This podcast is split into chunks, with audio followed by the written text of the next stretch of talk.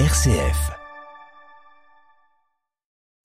La chronique santé vous est présentée en partenariat avec la Fondation HCL et le soutien d'Apicil. Nous allons pendant plusieurs semaines parler de réanimation avec le docteur Anne-Claire Lukashevitch. Bonjour. Bonjour. Vous êtes anesthésiste, réanimateur à l'hôpital Édouard Herrieux et par, par ailleurs vous enseignez la médecine à l'université Lyon 1. Nous allons d'abord définir ce qu'est la réanimation. C'est un terme qu'on entend souvent, qu'on utilise souvent, mais il y a peut-être différents types de réanimation. Est-ce qu'il y a d'abord une définition générale? Alors, euh, classiquement, on, s'accorde à dire que c'est une stratégie médicale, en fait, qui euh, cherche à rétablir la fonction d'organes défaillants et ces organes sont vitaux. C'est pour ça que c'est le terme de réanimation et que si jamais elle n'est pas mise en œuvre, il y a un risque de décès assez rapide. Donc on va anticiper éventuellement ou parfois euh, on intervient après un, un, grave accident ou quelque chose, un incident particulier. Alors les, les, patients sont soit arrivés avec une maladie très grave et qui met, qui met en jeu le pronostic vital immédiat, classiquement par exemple l'arrêt cardiaque réanimé par exemple, ou bien au contraire ils ont effectivement eu un événement majeur comme un traumatisme ou une chirurgie lourde qui les a qui les a mis en danger et qui les amène en réanimation. Alors quelle est l'histoire de la réanimation? Alors, elle est en fait très récente. C'est une, c'est une, un service ou une médecine qui s'est développée assez récemment après la Seconde Guerre mondiale, parce que de toute façon, parce qu'en fait, elle est, accompagnée de technicité lourde. Donc, il a fallu faire des progrès initialement en ventilation euh, et mettre au point des, des machines de ventilation pour pouvoir euh, ventiler et sauver le, les défaillances respiratoires des patients. Il a fallu mettre en, euh, créer la dialyse, l'hémodialyse pour pouvoir suppléer les défaillances rénales, il a fallu mettre en place des circulations extracorporelles pour suppléer les défaillances cardiaques.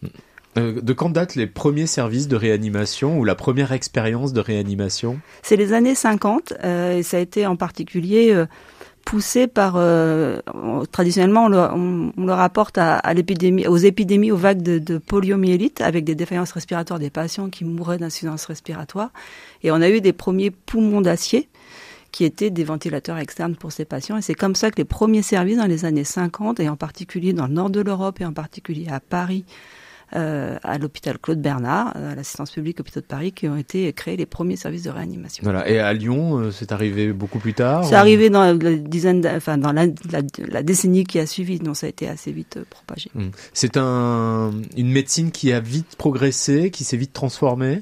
Alors c'est une, une médecine qui est très dynamique, qui est encore très dynamique qui fait de, tout le temps de l'innovation. On l'a encore vu récemment avec l'épidémie de la maladie Covid. On a vu comment cette, cette médecine a su s'adapter et créer de nouveaux outils et de nouvelles stratégies pour vraiment réussir à, à répondre au, à la performance nécessaire. Vous pouvez nous parler d'un progrès qui a été fait à l'occasion de cette épidémie de Covid? Bah, typiquement, on a eu beaucoup de progrès médicaux déjà, et puis on a complètement développé des prises en charge de l'insuffisance respiratoire de, de, manière très intensive qu'on connaissait un petit peu avant, enfin qu'on avait déjà mis en place avant, mais qu'on a mis à une échelle qu'on n'avait jamais euh, égalée. Quels sont les, les objectifs de la réanimation globalement?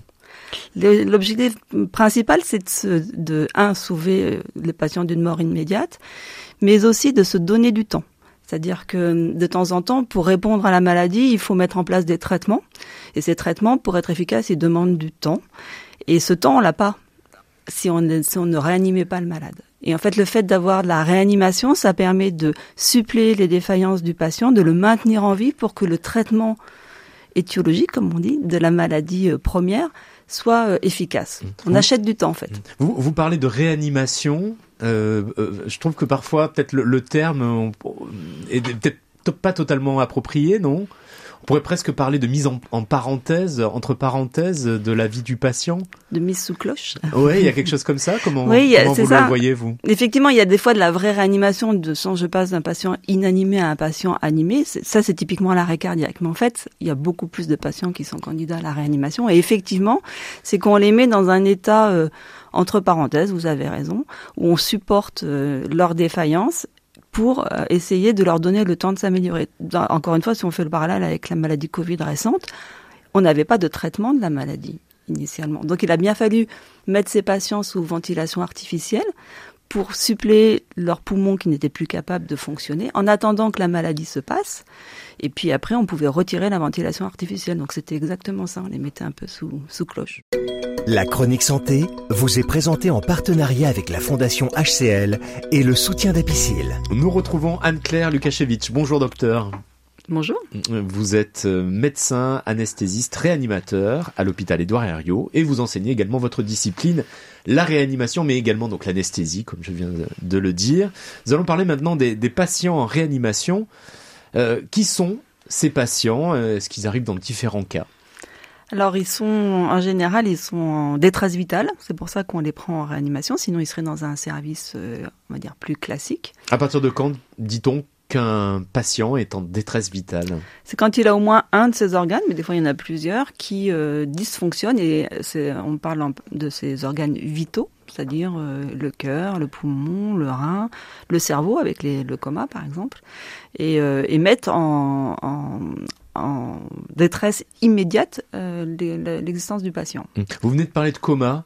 Euh, est-ce qu'on peut dire qu'on met des personnes dans le coma de manière artificielle et est-ce que ça a à voir avec cette question de la réanimation? Alors ça, c'est un abus de langage qu'on a très souvent de parler de coma artificiel. Euh, en fait, le vous, coma. Vous n'utilisez pas ce terme, par non. exemple. Oui. Euh, le coma, c'est une perte de conscience.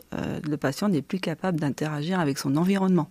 Il n'est plus capable d'y répondre de façon adaptée.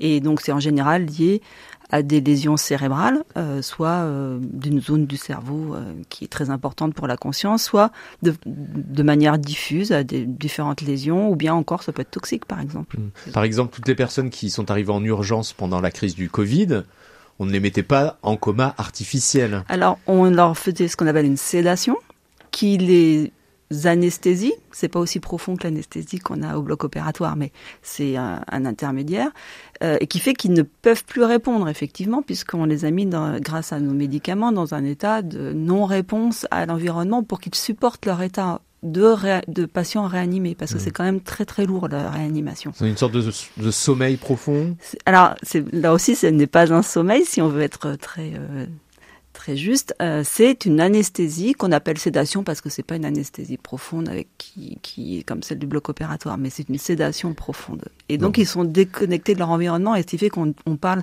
en langage commun de coma artificiel, mais c'est une sédation et le coma c'est une c'est une dysfonction, une dysfonction cérébrale. Donc ils ne parlent pas, on ne peut pas communiquer avec Exactement, eux. pour plein de raisons ils ne parlent pas, pour d'autres raisons aussi. Mmh. On parle de décompensation également, mais dans quel cas?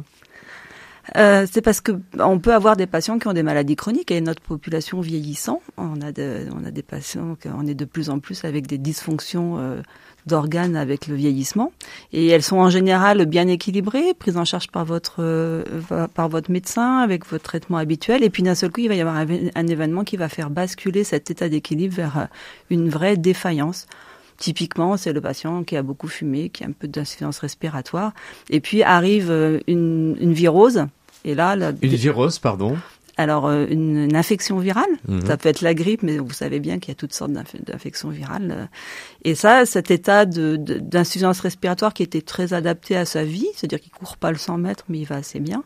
Là, même sa vie normale et même assis va, va lui être difficile euh, parce que son poumon est très altéré par, par l'infection virale qui vient déséquilibrer, décompenser sa pathologie euh, chronique sous-jacente. Donc il arrive chez vous et à ce moment-là Eh ben on l'aide d'abord avec des petits moyens qui sont un peu d'oxygène, etc. Et puis si on voit qu'il commence à vraiment vraiment être fatigué, ben là il va falloir qu'on le mette sous ventilation artificielle. Mmh. Et des fois, il va falloir qu'on le sédate, qu'on lui donne une sédation pour qu'il supporte la ventilation artificielle qui n'est pas toujours très confortable. Euh, que se passe-t-il pour euh, les patients euh, au moment où ils rentrent en réanimation chez vous? On les installe, on essaye de les installer confortablement, on essaye de les rassurer parce que c'est souvent un petit peu impressionnant. Et puis on essaye de mettre en œuvre le plus vite possible tout ce qui est nécessaire pour qu'ils retrouvent un confort dans la détresse qu'ils sont en train de vivre en fait. Donc en, encore une fois, par exemple pour la, détresse respiratoire, c'est amener un peu d'oxygène déjà, ça peut en plus que l'oxygène de l'air ambiant, ça permet déjà de, faire un, pas en avant. Euh, si jamais il y a d'autres défaillances, on va comme ça essayer par nos techniques et nos médicaments de suppléer les défaillances et pour leur redonner inconfort et normalité en fait. On va, les, on va faire en sorte qu'ils retournent vers un état euh, normal et équilibré qu'on appelle en, en, langage médical l'homéostasie. Mmh. À quoi ressemble un patient qui est en réanimation euh, Son corps se modifie, ses fonctions se modifient? Est-ce que vous pouvez nous décrire? Alors très bonne question parce que c'est souvent impressionnant quand il arrive en général. Euh, il a les signes de la détresse, donc il est déjà pas normal. Il peut être plus pâle, par exemple s'il a saigné, il peut être un peu bleu s'il respire mal. Euh, il peut être en sueur quand il a du mal aussi à respirer, donc il est déjà un peu euh, modifié. Mais c'est vrai que quand il rentre dans un parcours de réanimation de plusieurs jours, ça veut dire qu'en général il a une maladie qui est assez euh, systémique. Il y a beaucoup d'inflammation et ça va modifier son corps. Et nous on va amener des thérapeutiques, des perfusions, etc., qui font faire que eh ben, il va un peu changer, il va devenir, il va un peu gonfler, il va un peu changer d'aspect. Ça, c'est très impressionnant pour son entourage en particulier. Hmm. Très vite, il y a des résultats. Euh, quels sont les, les la réussite d'une réanimation? À quoi ça ressemble? Qu'est-ce que vous constatez euh, physiquement sur le patient? Alors en général, la réussite, c'est de le retourner à son état de base. On peut pas, euh, on n'est pas les maîtres de la jouvence, hein, donc on ne peut pas les transformer. Mais par contre, la vraie réussite de la réanimation, c'est de rendre le patient à son état avant qu'il soit en réanimation. Et en général, ben, quand on a mis des assistances euh, d'organes, et ben, il, devient autonome par rapport à ses assistantes. Et de petit à petit, c'est comme si on, comme si on pouvait lui retirer les supports un à un et le voir euh, marcher et partir de la réanimation. Ils partent pas toujours en marchant de réanimation, hein, mais l'idée c'est ça, c'est de retirer les supports un à un et qu'ils puissent reprendre une autonomie. Donc ça se fait par étapes, c'est pas. Est-ce que vous arrive de constater vraiment une réussite dès le, branchement d'une perfusion euh, ou est-ce que c'est long? Non, ça peut être très rapide, hein, heureusement. Il, y a des, il y a des cas qui sont entre guillemets assez simples et pour lesquels on amène un traitement très adapté immédiat et pour lequel la réversion des, des troubles est extrêmement rapide. Et d'autres, c'est beaucoup plus compliqué. C'est très hétérogène. Hmm. Et parfois, euh, vous ne réussissez pas Et parfois, on ne réussit pas. Et là, euh, ben, soit il y a un décès euh, brutal. ça, bon, ben voilà, c'est un peu on, on, le subit, enfin le patient surtout le subit et on le constate. Et puis des fois c'est plus ça arrive aussi un échec de, de réanimation, c'est-à-dire qu'encore une fois, la réanimation, comme on l'a dit, c'est se donner du temps pour mettre en place un traitement qui va améliorer le patient. Mais des fois, euh, entre guillemets, ce temps dure et, et en fait, euh, l'objectif n'est pas atteint parce que finalement, la, la, pathologie qui est en cours est irréversible ou le patient est trop faible pour euh, réussir à, retrouver son état antérieur. Et là, euh, eh ben, c'est une forme d'échec en fait. Euh, il va falloir l'admettre, il va falloir ben, s'en ouvrir, en discuter, se réunir pour que ce soit consensuel au sein de l'équipe, avec nos partenaires, parce qu'on n'est pas seul à, à, à, décider et à faire ce constat. Il faut que ce soit nourri d'une discussion euh, collégiale où on se donne tous les moyens de d'améliorer le patient, mais des fois c'est quand même un échec. Il va falloir le, enfin, le concevoir et amener la famille à le concevoir. La chronique santé vous est présentée en partenariat avec la Fondation HCL et le soutien d'Apicil. Nous poursuivons notre série consacrée à la réanimation avec le professeur Anne-Claire Lukashevitch. Bonjour. Bonjour. Vous êtes anesthésiste, réanimateur à l'hôpital Édouard Herriot et vous enseignez votre discipline également à l'université Lyon 1. Nous avons découvert l'univers de la réanimation euh, lors de nos rendez-vous précédents. Nous avons parlé de l'aspect médical, mais le contexte global d'une réanimation est extrêmement important, et notamment ben, toute l'équipe qui s'occupe de réanimation. Combien de personnes pour un patient dans le meilleur des cas Alors euh, pour un patient en France, hein, parce que ça dépend, les organisations peuvent être différentes d'un pays à l'autre. Un, patient, l'infirmière euh, qui va s'occuper du patient va en général s'occuper d'un deuxième patient. Quelquefois, ça, ça commence par une infirmière. Ben oui, parce que c'est la première personne qui intervient. Eh ben en fait, c'est elle qui est la plus proche du patient. C'est mmh. elle qui va le veiller euh, de façon très très rapprochée. Euh, ce sont des infirmiers qui ont acquis des compétences en réanimation, qui sont formés dans nos réanimations. C'est-à-dire après leur, la fin d'études d'école d'infirmière, euh, c'est des années en plus ou c'est intégré dans le cursus euh, Alors c'est quoi C'est trois ans une école d'infirmière Voilà, c'est trois ans une école d'infirmière. On dit qu'ils ont un diplôme d'État avec un grade licence et c'est une euh, une chose qui est en fait en discussion, qui est est-ce qu'il faudrait une formation complémentaire pour être infirmière de, ou infirmiers de réanimation? Et euh, actuellement, c'est actuellement, dans les trois ans. Euh, actuellement, ils ont un, un, enseignement général et en fait, c'est dans la réanimation qu'ils acquièrent leurs compétences. C'est au contact de la réanimation et dans l'équipe de la réanimation qu'ils vont euh, pouvoir acquérir les compétences et l'expertise. Donc, c'est du compagnonnage beaucoup. Donc, l'infirmier, l'infirmière en première ligne. Oui, et qui donc va avoir un autre patient en France ou peut-être un troisième patient, mais qui est assez dédié quand même aux patients et aux patients les plus lourds en particulier. Donc, c'est une journée complète de travail Enfin, ah oui, on appelle ça une garde En euh général, ils travaillent en 12 heures très souvent. Hein. Donc c'est quand même des, des, des, des, postes qui sont éprouvants. Euh, 12 heures jour ou 12 heures nuit. Euh, en général en alternance. Donc c'est quand même des métiers qui sont très euh, impliquants. Et puis elle va être assistée d'un aide-soignant qui lui aura entre guillemets plus de ou une aide-soignante qui vont avoir plus de patients euh, à, prendre en charge et qui sont souvent ils fonctionnent dans ce qu'on appelle en binôme, c'est-à-dire qu'ils s'entraident euh, avec des, des soins spécifiques pour l'un et pour l'autre. Mmh. Euh, et les médecins? Les médecins, ils sont en général, ils sont, ils ont plus de patients à leur charge en journée. Oh, traditionnellement, ils ont entre 5 et 7 patients sous leur sur la responsabilité et ils s'occupent de 5 à 7 patients. Ils ont aussi des internes, hein, surtout quand on est en, hôpital, en hôpital universitaire ou en, hôpital général, on peut avoir des internes, donc des, des gens en formation euh, pour, pour être accompagnés. Mmh. C'est une activité qui demande une grande technicité, non? Alors oui, il y a, parce qu'on l'a vu à la réanimation, il y a une part très technique, donc il faut euh, forcément euh, avoir un peu de technicité. Mmh, effectivement. Donc euh, maîtriser des appareils particuliers, voilà, et qui, j'imagine, changent, évoluent sans cesse. Sans cesse. Hein, si, si, vous, si je on pouvait vous montrer des photos entre les premiers respirateurs des années 50 et, et finalement 50 ans après, ce qui est très court, hein, ça n'a plus rien à voir. Quel est l'impact d'ailleurs sur tous ces toutes ces personnes qui travaillent sur euh, ces patients en réanimation. Alors je voudrais juste avant de passer à l'impact dire aussi qu'il y a par exemple des kinés, il y a des orthophonistes. Ah oui, pardon. Voilà, il y a aussi de ces gens-là qui, qui nous aident beaucoup. Mais qui intervient à quel moment euh, ah, Un, orthophoniste par exemple Alors l'orthophoniste c'est forcément un peu plus tard quand il y a des troubles de, de la déglutition parce que quand on met des, des assistances ventilatoires, il y a un tuyau dans la gorge qui peut euh, gêner la déglutition. Ils peuvent intervenir à ce moment-là. Ce qui n'a rien à voir avec euh, la, la fonction euh, de locution. Non, mais ça, mais ça gêne aussi la. Ça, ça, Je ne savais pas que des orthophonistes pouvaient euh, intervenir sur des questions de déglutition. Exactement, ils peuvent parce qu'ils sont spécialistes de la sphère ORL et, et puis bien sûr il y a tous les patients neurologiques hein, qui peuvent avoir des vrais troubles de l'élocution mmh. eux-mêmes.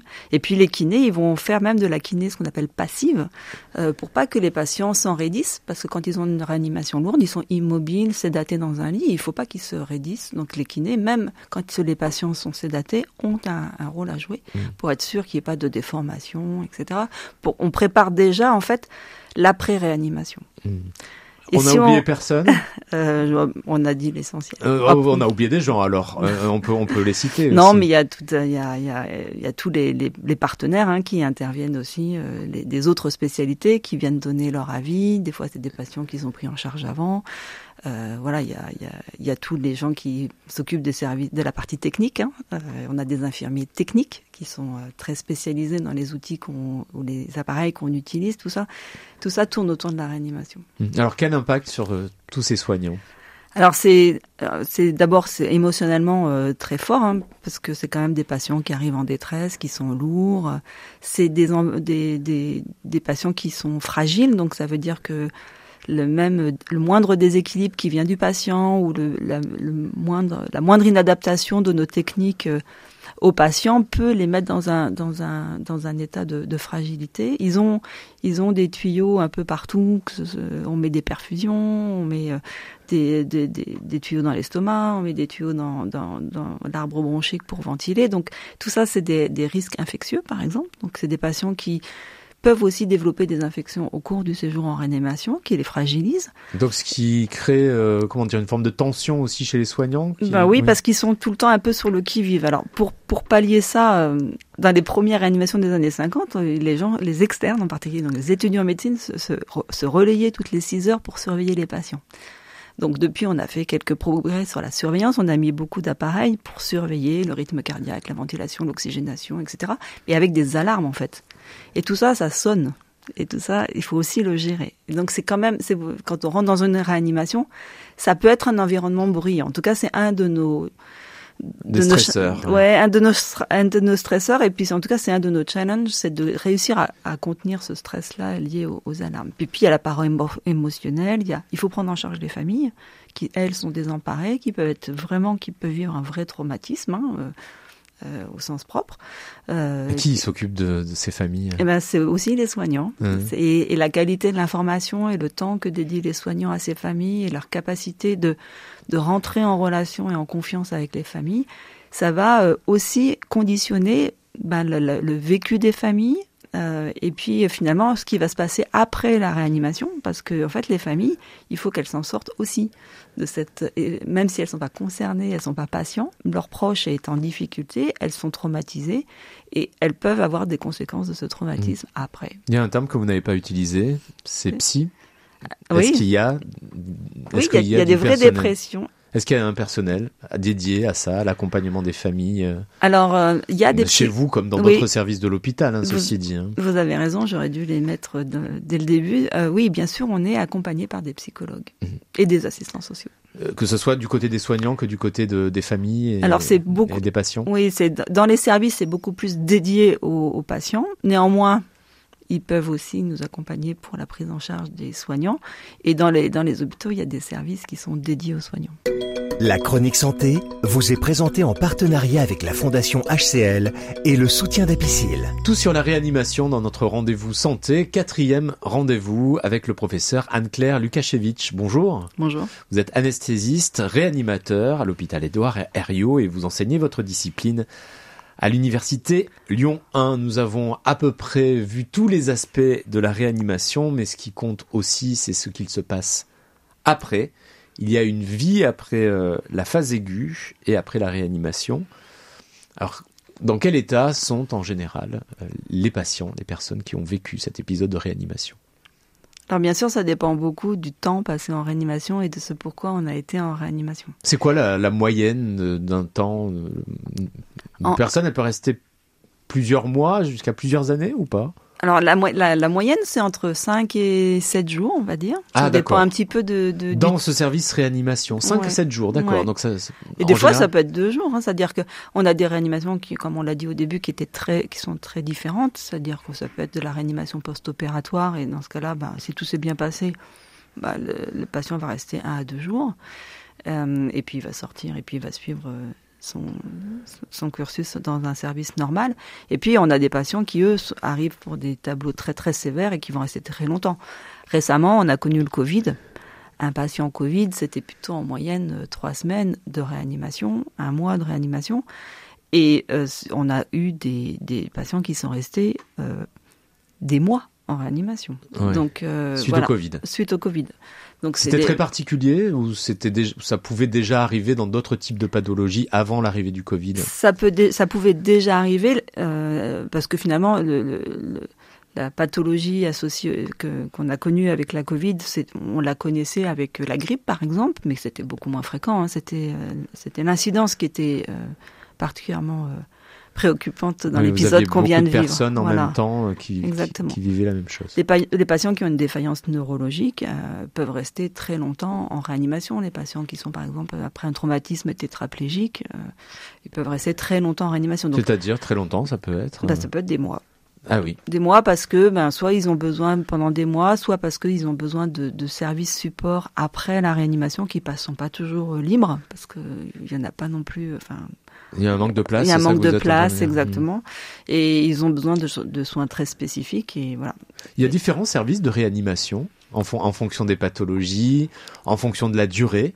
Par exemple, quelqu'un qui arrive dans le service, on va dire de, de base, peut-il se retrouver dans une sorte de service annexe réanimation euh... alors oui, ça, ça, euh, il peut y avoir différents services de réanimation avec des qui ont des expertises ou des spécialités un peu distinctes.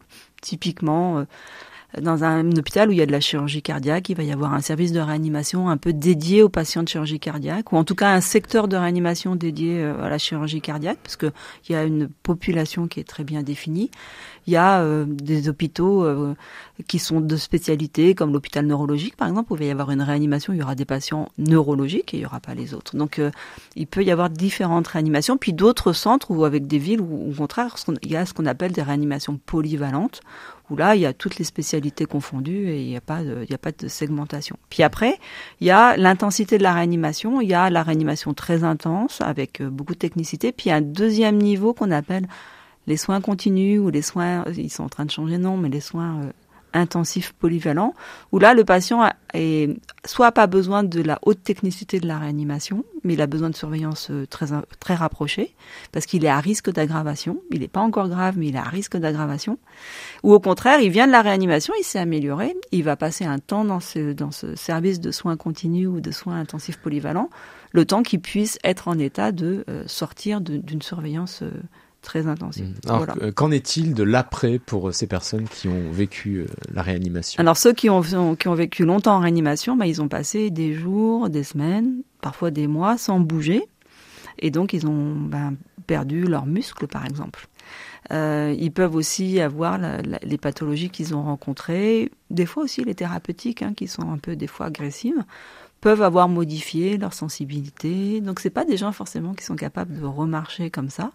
Ils n'ont pas une force musculaire. C'est comme s'ils avaient eu euh, une, énorme épreuve euh, hmm. qui a duré des mois et ils vont mettre du temps à récupérer. Il va falloir qu'ils, même si nos kinés sont déjà très impliqués dans la prise en charge, comme je l'ai dit, dès la réanimation, on essaye de les lever le plus tôt possible. Il y a même des patients qu'on arrive à faire marcher avec euh, encore le tuyau du respirateur dans la bouche, par exemple, euh, pour essayer de les, de les remettre en mouvement le plus tôt possible parce qu'on sait que si on ne le fait pas, ça va être d'autant plus long après. Et après, il y a des services dédiés pour la prise en charge de, ces malades?